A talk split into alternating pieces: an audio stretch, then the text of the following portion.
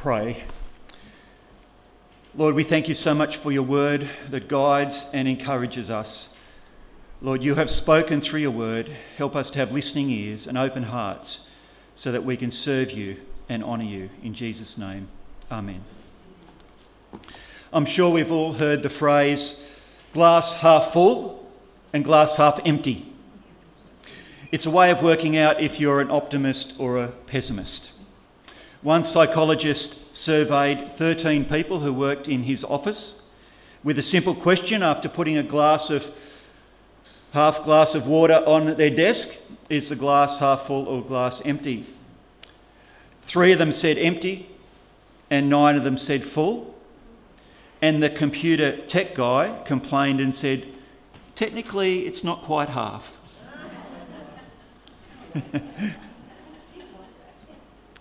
Our passage today challenges us to be spiritually glass half full people.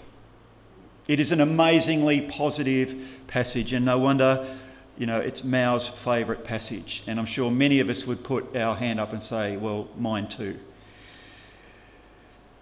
But it's not just positive, as in be a positive thinker, it's rather choosing to see that good that God is going to do in all things according to his purpose.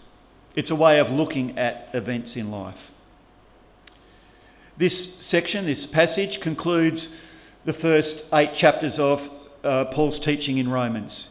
And it's amazing that he finishes after wonderful teaching about salvation and all the things he says in Romans 8, which is amazing doctrinal teaching. You know, he finishes with his great message of victory. That's how he concludes. What's all the theology? What's all the salvation? What's all of God's work in us? What does it all finish with?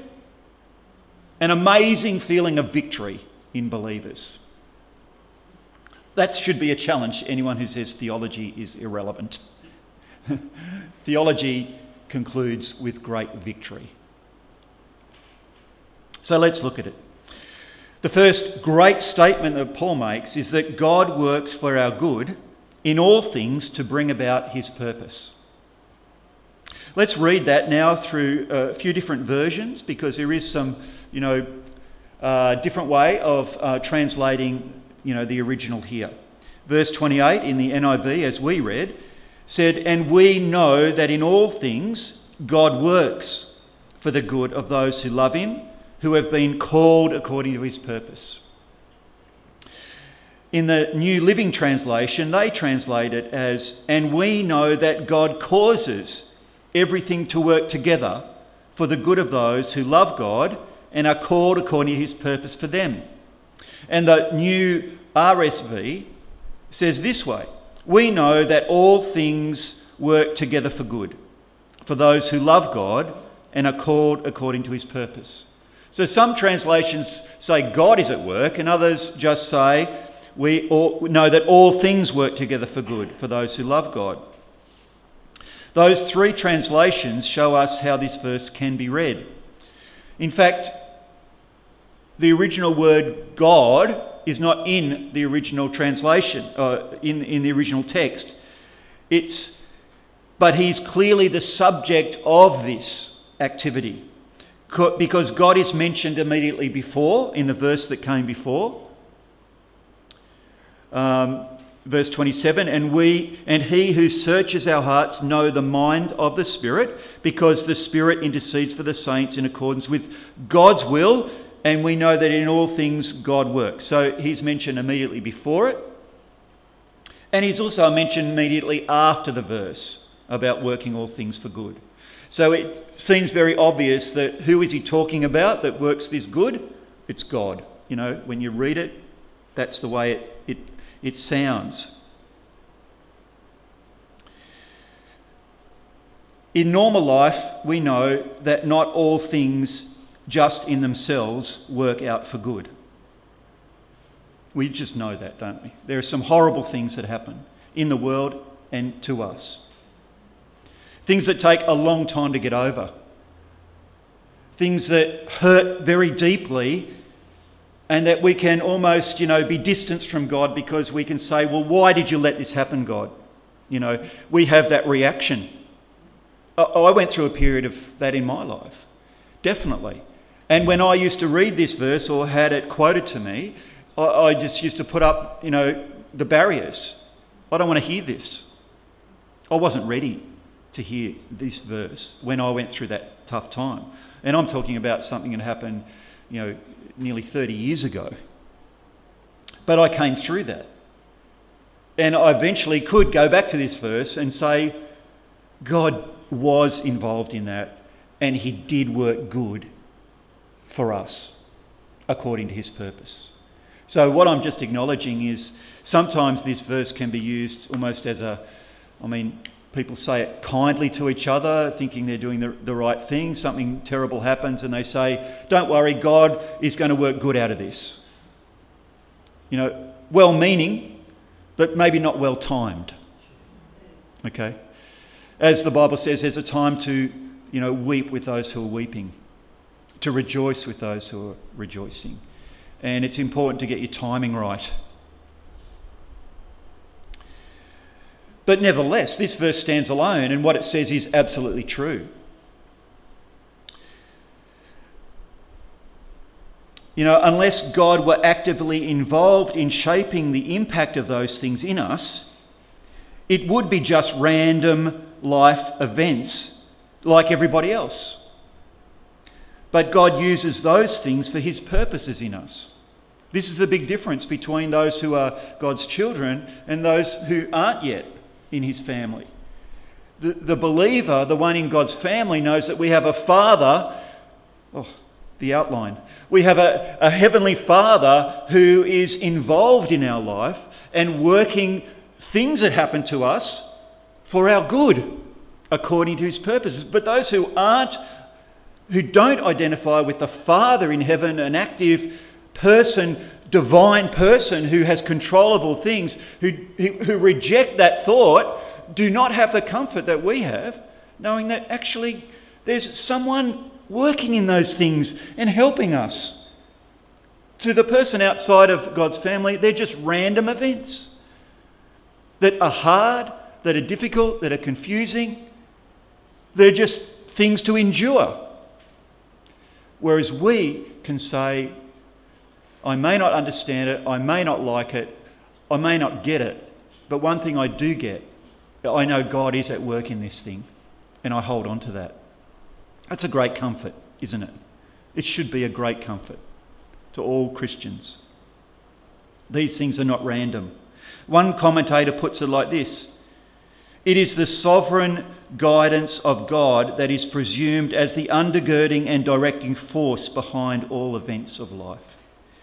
This being so, it does not finally matter that much whether we translate it all things work together for good or God is working in and through all things because we know that God is involved in all those things anyway. This is an incredibly positive and hope filled way of interpreting life. But more than that, it is a powerful statement of trust in God's ability to form and shape us by using every aspect of life. Wow. Let's have a look at. I don't have my clicker.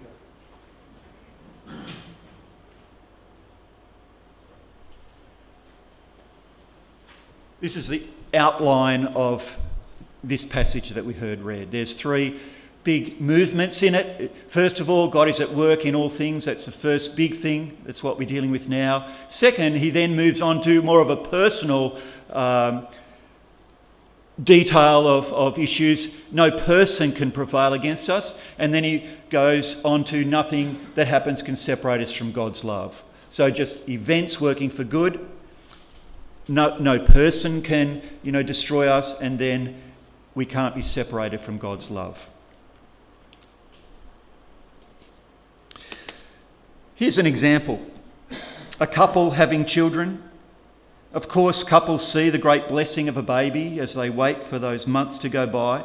They look forward to it, but they don't see really all the other things that come about. You can't see them until you've gone through it. They don't see, whilst they're waiting for the baby to come, the sleepless the sleep interrupted nights that await them. They don't see the extended frustration of crying spells that seem to never end and can drive you mad. They don't see the breastfeeding dramas.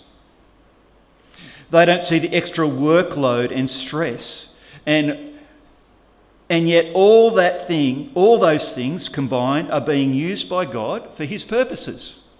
They didn't know it at the time. They just thought a baby's a great blessing, someone to love, someone to, you know, a child. But God has had another plan. Yes, I've got plan A, it's to bless you with a baby. Got plan B I'm also working on that you're not quite aware of. I'm trying to shape and mould you two parents according to my purposes. So I'm going to use a crying baby to test your patience so you can grow in patience. I'm going to use the frustrations of breastfeeding so that you cry out for help. I'm going to use that whole experience to humble you and to allow you to feel for other people's pain as well who go through what you're going through. It's going to be good, and God's going to be going, What a great plan I had to bring babies into this world, because that all works according to my purposes. All these things God was trying to do in us, but having a baby just makes his job of educating and shaping us so much more easier for God. Think of Joseph. He didn't see the point of being thrown down a well, sold into slavery, and falsely accused by the lust filled and rejected wife of his owner. All those things had happened. He didn't know what was going on. But God used his imprisonment for good to bring him to the attention of Pharaoh and raise him up to be the prime minister and ultimately to open a door for his extended family, which they didn't know who he was, to come into Egypt and be saved and to be built up as a whole nation, which ultimately then they left with a great blessing as, you know, a million people. Huge. Years later, God used the bad things that happened to Joseph ultimately for the good of God's people. God was at work to bring out good. That's another clear example. And we can even think of Abram, which we're looking at Bible study during the week, where Abram, you know, did a very naughty thing and told Pharaoh or the people there when he went to Egypt that his wife was actually his sister, which was a half truth and half lie. So, you know, but ultimately it led to blessing for him and his family, since once Pharaoh realised it she was already married, he let them go and blessed them. So again, God used what was happening to Abram and Sarah, which was a very difficult thing and you know a mistake really by by uh, Abram that you know no one's going to say that's the right thing to do to tell people that your wife is your sister and let her be married to someone else. no one can agree that that's a good thing. Even a mistake, God can use for His purposes to mould and to shape and bring about His plan. This is the great thing about Scripture. It doesn't hide the mistakes and the errors of God's people. But it's not to, for us to focus on that. It's for us to focus on how great God is, that He can even use those things for His purposes. That's an encouragement for us. It's important here to understand that God is at work in all these things that happen to us. He's not asleep, He's not on long service leave. He is actively working out His purposes in all things. This is victory. This is a win for us. And you should always count your wins. Now we see as we proceed through this in verse 29 what else God is doing according to his purposes in us. He's called us to be saved and he's foreknew us. He knew us before eternity began. He predestined us to be conformed to the image of his Son. He then called us he justified us, declared us to be innocent of all sin, and then He glorified us in the future. So, God's work of salvation is part of what the good and according to God's purposes that He's doing in us, that whole plan that He's working, working out. What we see here is this great spiritual individual factory assembly line, if you like. Think of that, you know, going along a belt. Each, each uh, as the belt continues on, that, that raw lump is changed by one process and then another process and then another until it comes out, you know, what it's meant to be. Well, in that sort of sense, God is at work. He foreknew us, He placed that lump of humanity on the assembly line, and that proceeded along, and then the blueprint of what it was meant to look like was stamped, stamped upon it. It was to be conformed to the image of Christ. Bang, and then it went, goes a little bit further, and then the person believes the gospel, and then that God declares them justified and right with Him. Bang, another part of the assembly line. And then He makes us more like Jesus in real life. Bang, some more part of the assembly line takes place until finally the finished product emerges where God's people are glorified in the new heaven and new earth with new bodies, as we talked about last week. The good that God does needs to be seen in relationship with his purposes. His purpose is to conform us to Jesus, to make us more like him. That's God's ultimate aim and what he's doing in us. You know, it's for our good according to his purposes, not just good that we might think's good, because our you know, our definition or our vision of what good might look like might be very different to God's definition. So, the good according to his purposes means I'm working things for good so that you would become more like Jesus, which again is a challenge to us. Ah, what's my real purpose in life? What, what am I trying to become? Is it aligned with what God's trying to make me into?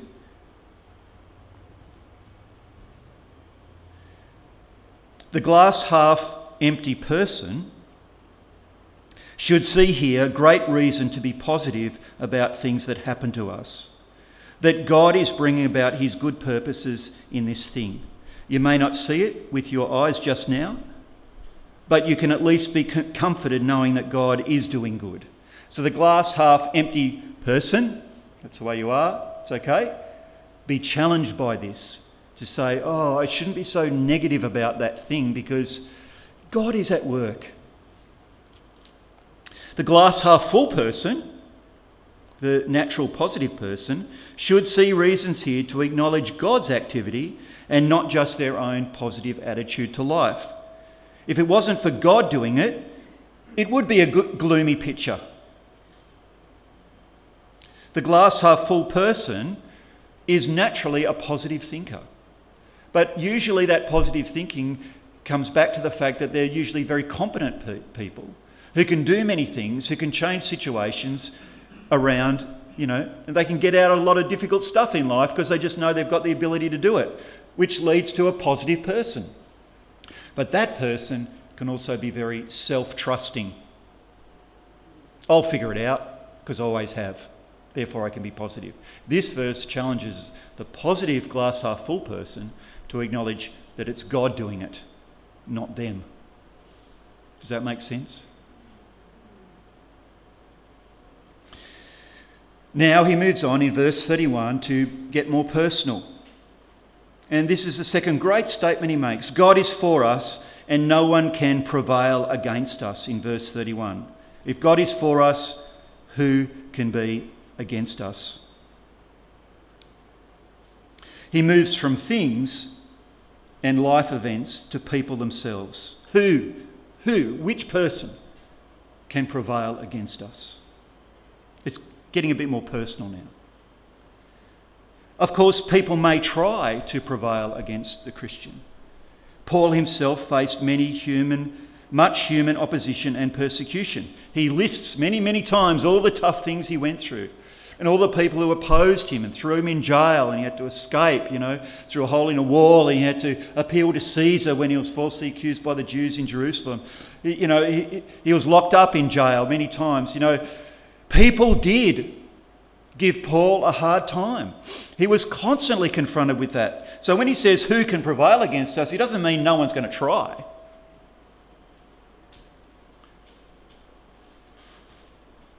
But what Paul does here is he proves that God is with us and no one can prevail against it. And he proves it by pointing us to Jesus that God Himself loved us so much, He's so for us that He didn't spare His own Son, but gave Him up for us.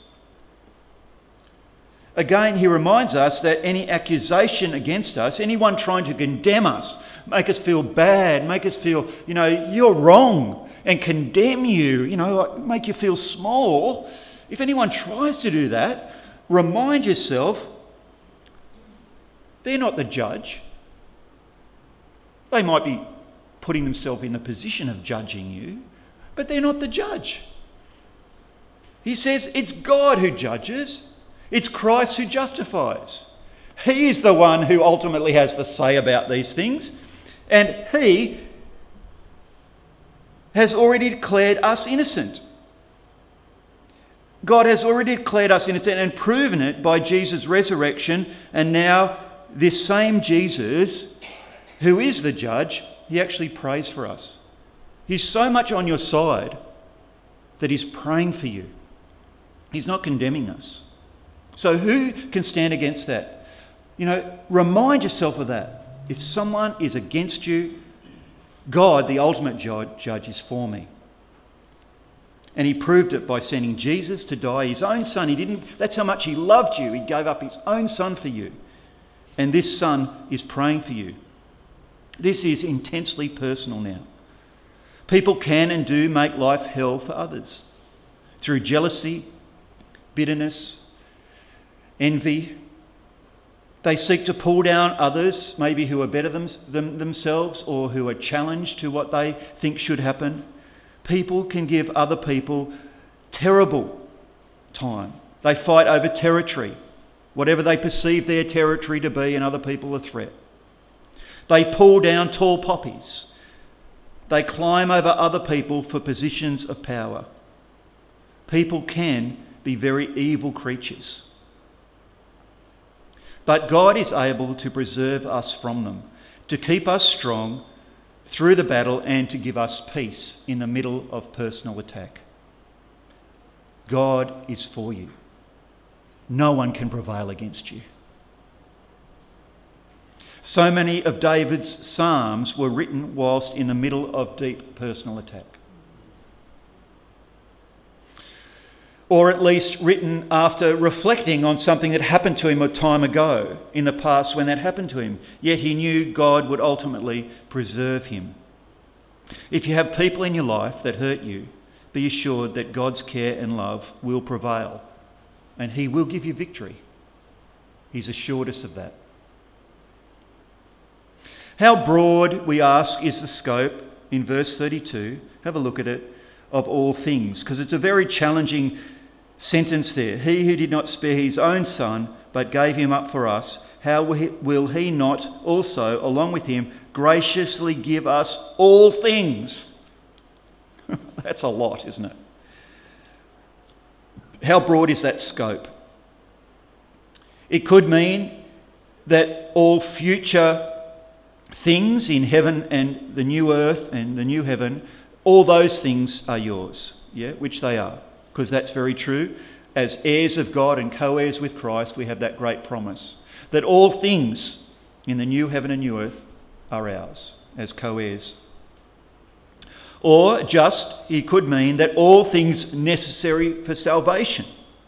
In other words, God's word, the Holy Spirit, the fact that we're adopted, every spiritual blessing, that God has given us all things necessary for our salvation, which again is true. But one commentator says we should not restrict the meaning to just salvation as such, but include all those blessings, spiritual and material, that we require on the path toward that final salvation. Of course, without going into any prosperity gospel, prosperity doctrine, you know you can have that expensive car because you're God's children, sort of thing, you know. That's he's not saying that, but I do believe what he's saying here how will he not graciously give us all things? It's all that. All things in the new heaven and new earth, all things necessary for our salvation, and all things necessary as we serve God along the way.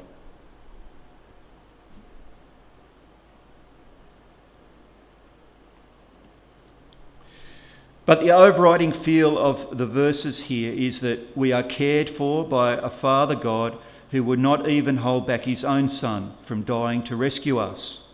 That is him, that's how much he loves us. This God, so generous and gracious, would not hold back anything else that we need.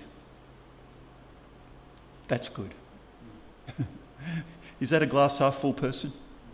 It definitely is, spiritually, I mean. We have to be that. And finally, the big last thing that he says is no, nothing can separate us from God's love, from verses 35 to 39. For I am convinced that neither death nor life, neither angels nor demons, neither the present nor the future, nor any powers, neither height nor depth, nor anything else in all creation will be able to separate us from the love of God that is in Christ Jesus our Lord. From working all things for good to protecting us from accusation and condemnation, now Paul tells us our great connection to God's love. That, that feeling in us of loved, the fact of being loved because Jesus loved us so much, he went to the cross for us. He saw us and loved us, wanted to rescue us. He acted for us. He went through all that pain and suffering because he loved you. Nothing can separate or change that. No, in all these things, he says, we are more than conquerors through him who loved us. What does he mean we are conquerors when these things come our way? Again, it's, a, it's an amazing statement. Well, this description comes from the more than conquerors part, more than conquerors, comes from a Greek word which carries the idea of extraordinary, exceeding victory in a continual state. So it, it, it keeps happening to us. To perpetually increase in triumph, is what he's saying here. So he's not trying to hold back and say, oh, yeah, okay, you won. Good on you. He's saying, not only you won, you won and you won and you keep on winning. Does this mean none of these troubles will ever happen to us or that we can eliminate them from our life? No, clearly not, based on the context of this passage. Even more, it's important to note that many of these things did happen to Paul. To be more than conquerors means we face trials of life with the certainty that we are not alone. God's with us. We have a mighty Father who fights for us. We approach the darkest valleys with confidence, knowing that nothing can happen to us that's not permitted by our Heavenly Father. Life's not out of control. We have this great promise of eternal life as we face problems and the presence of Almighty God every moment of the day with Him. That we will see Him face to face, that no sin of ours and no attempt by the enemy can steal the loving care of God from us. That makes us more than conquerors. More than conquerors. Matthew Henry sums it up.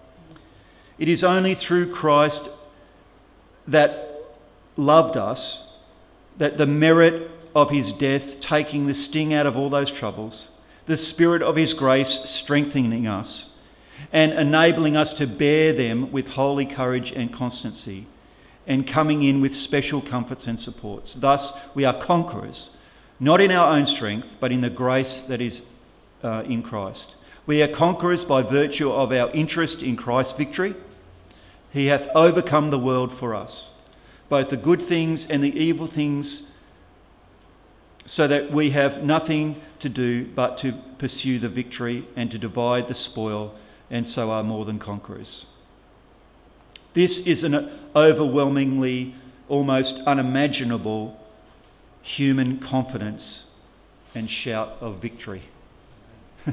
it's just, you can't walk away from this like downhearted.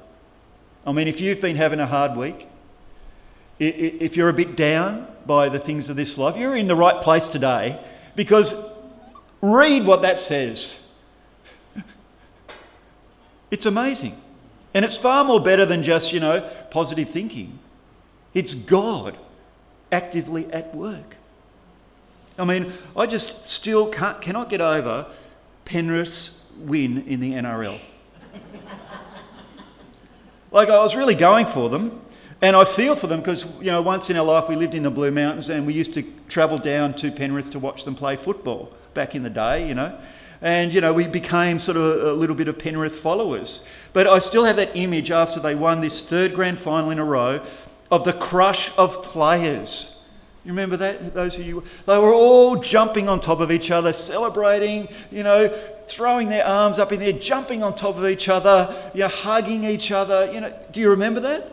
When you saw that victory celebration of those players, like it was overwhelming. Not just we've won the grand final, but we've done it three times.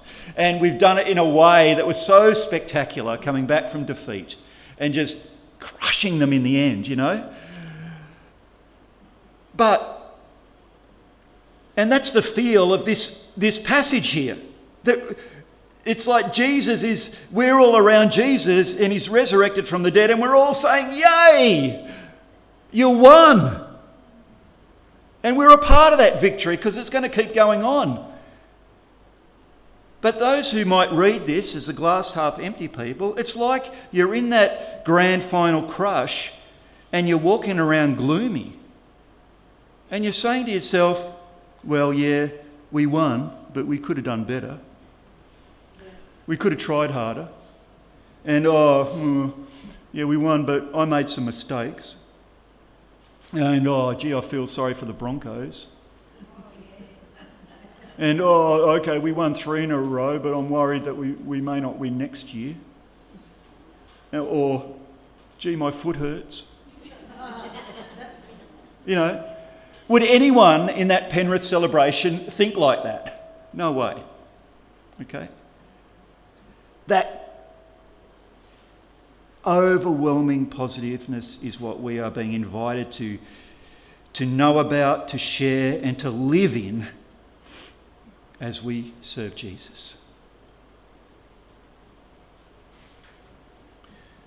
Are you facing troubles from events in life and from people?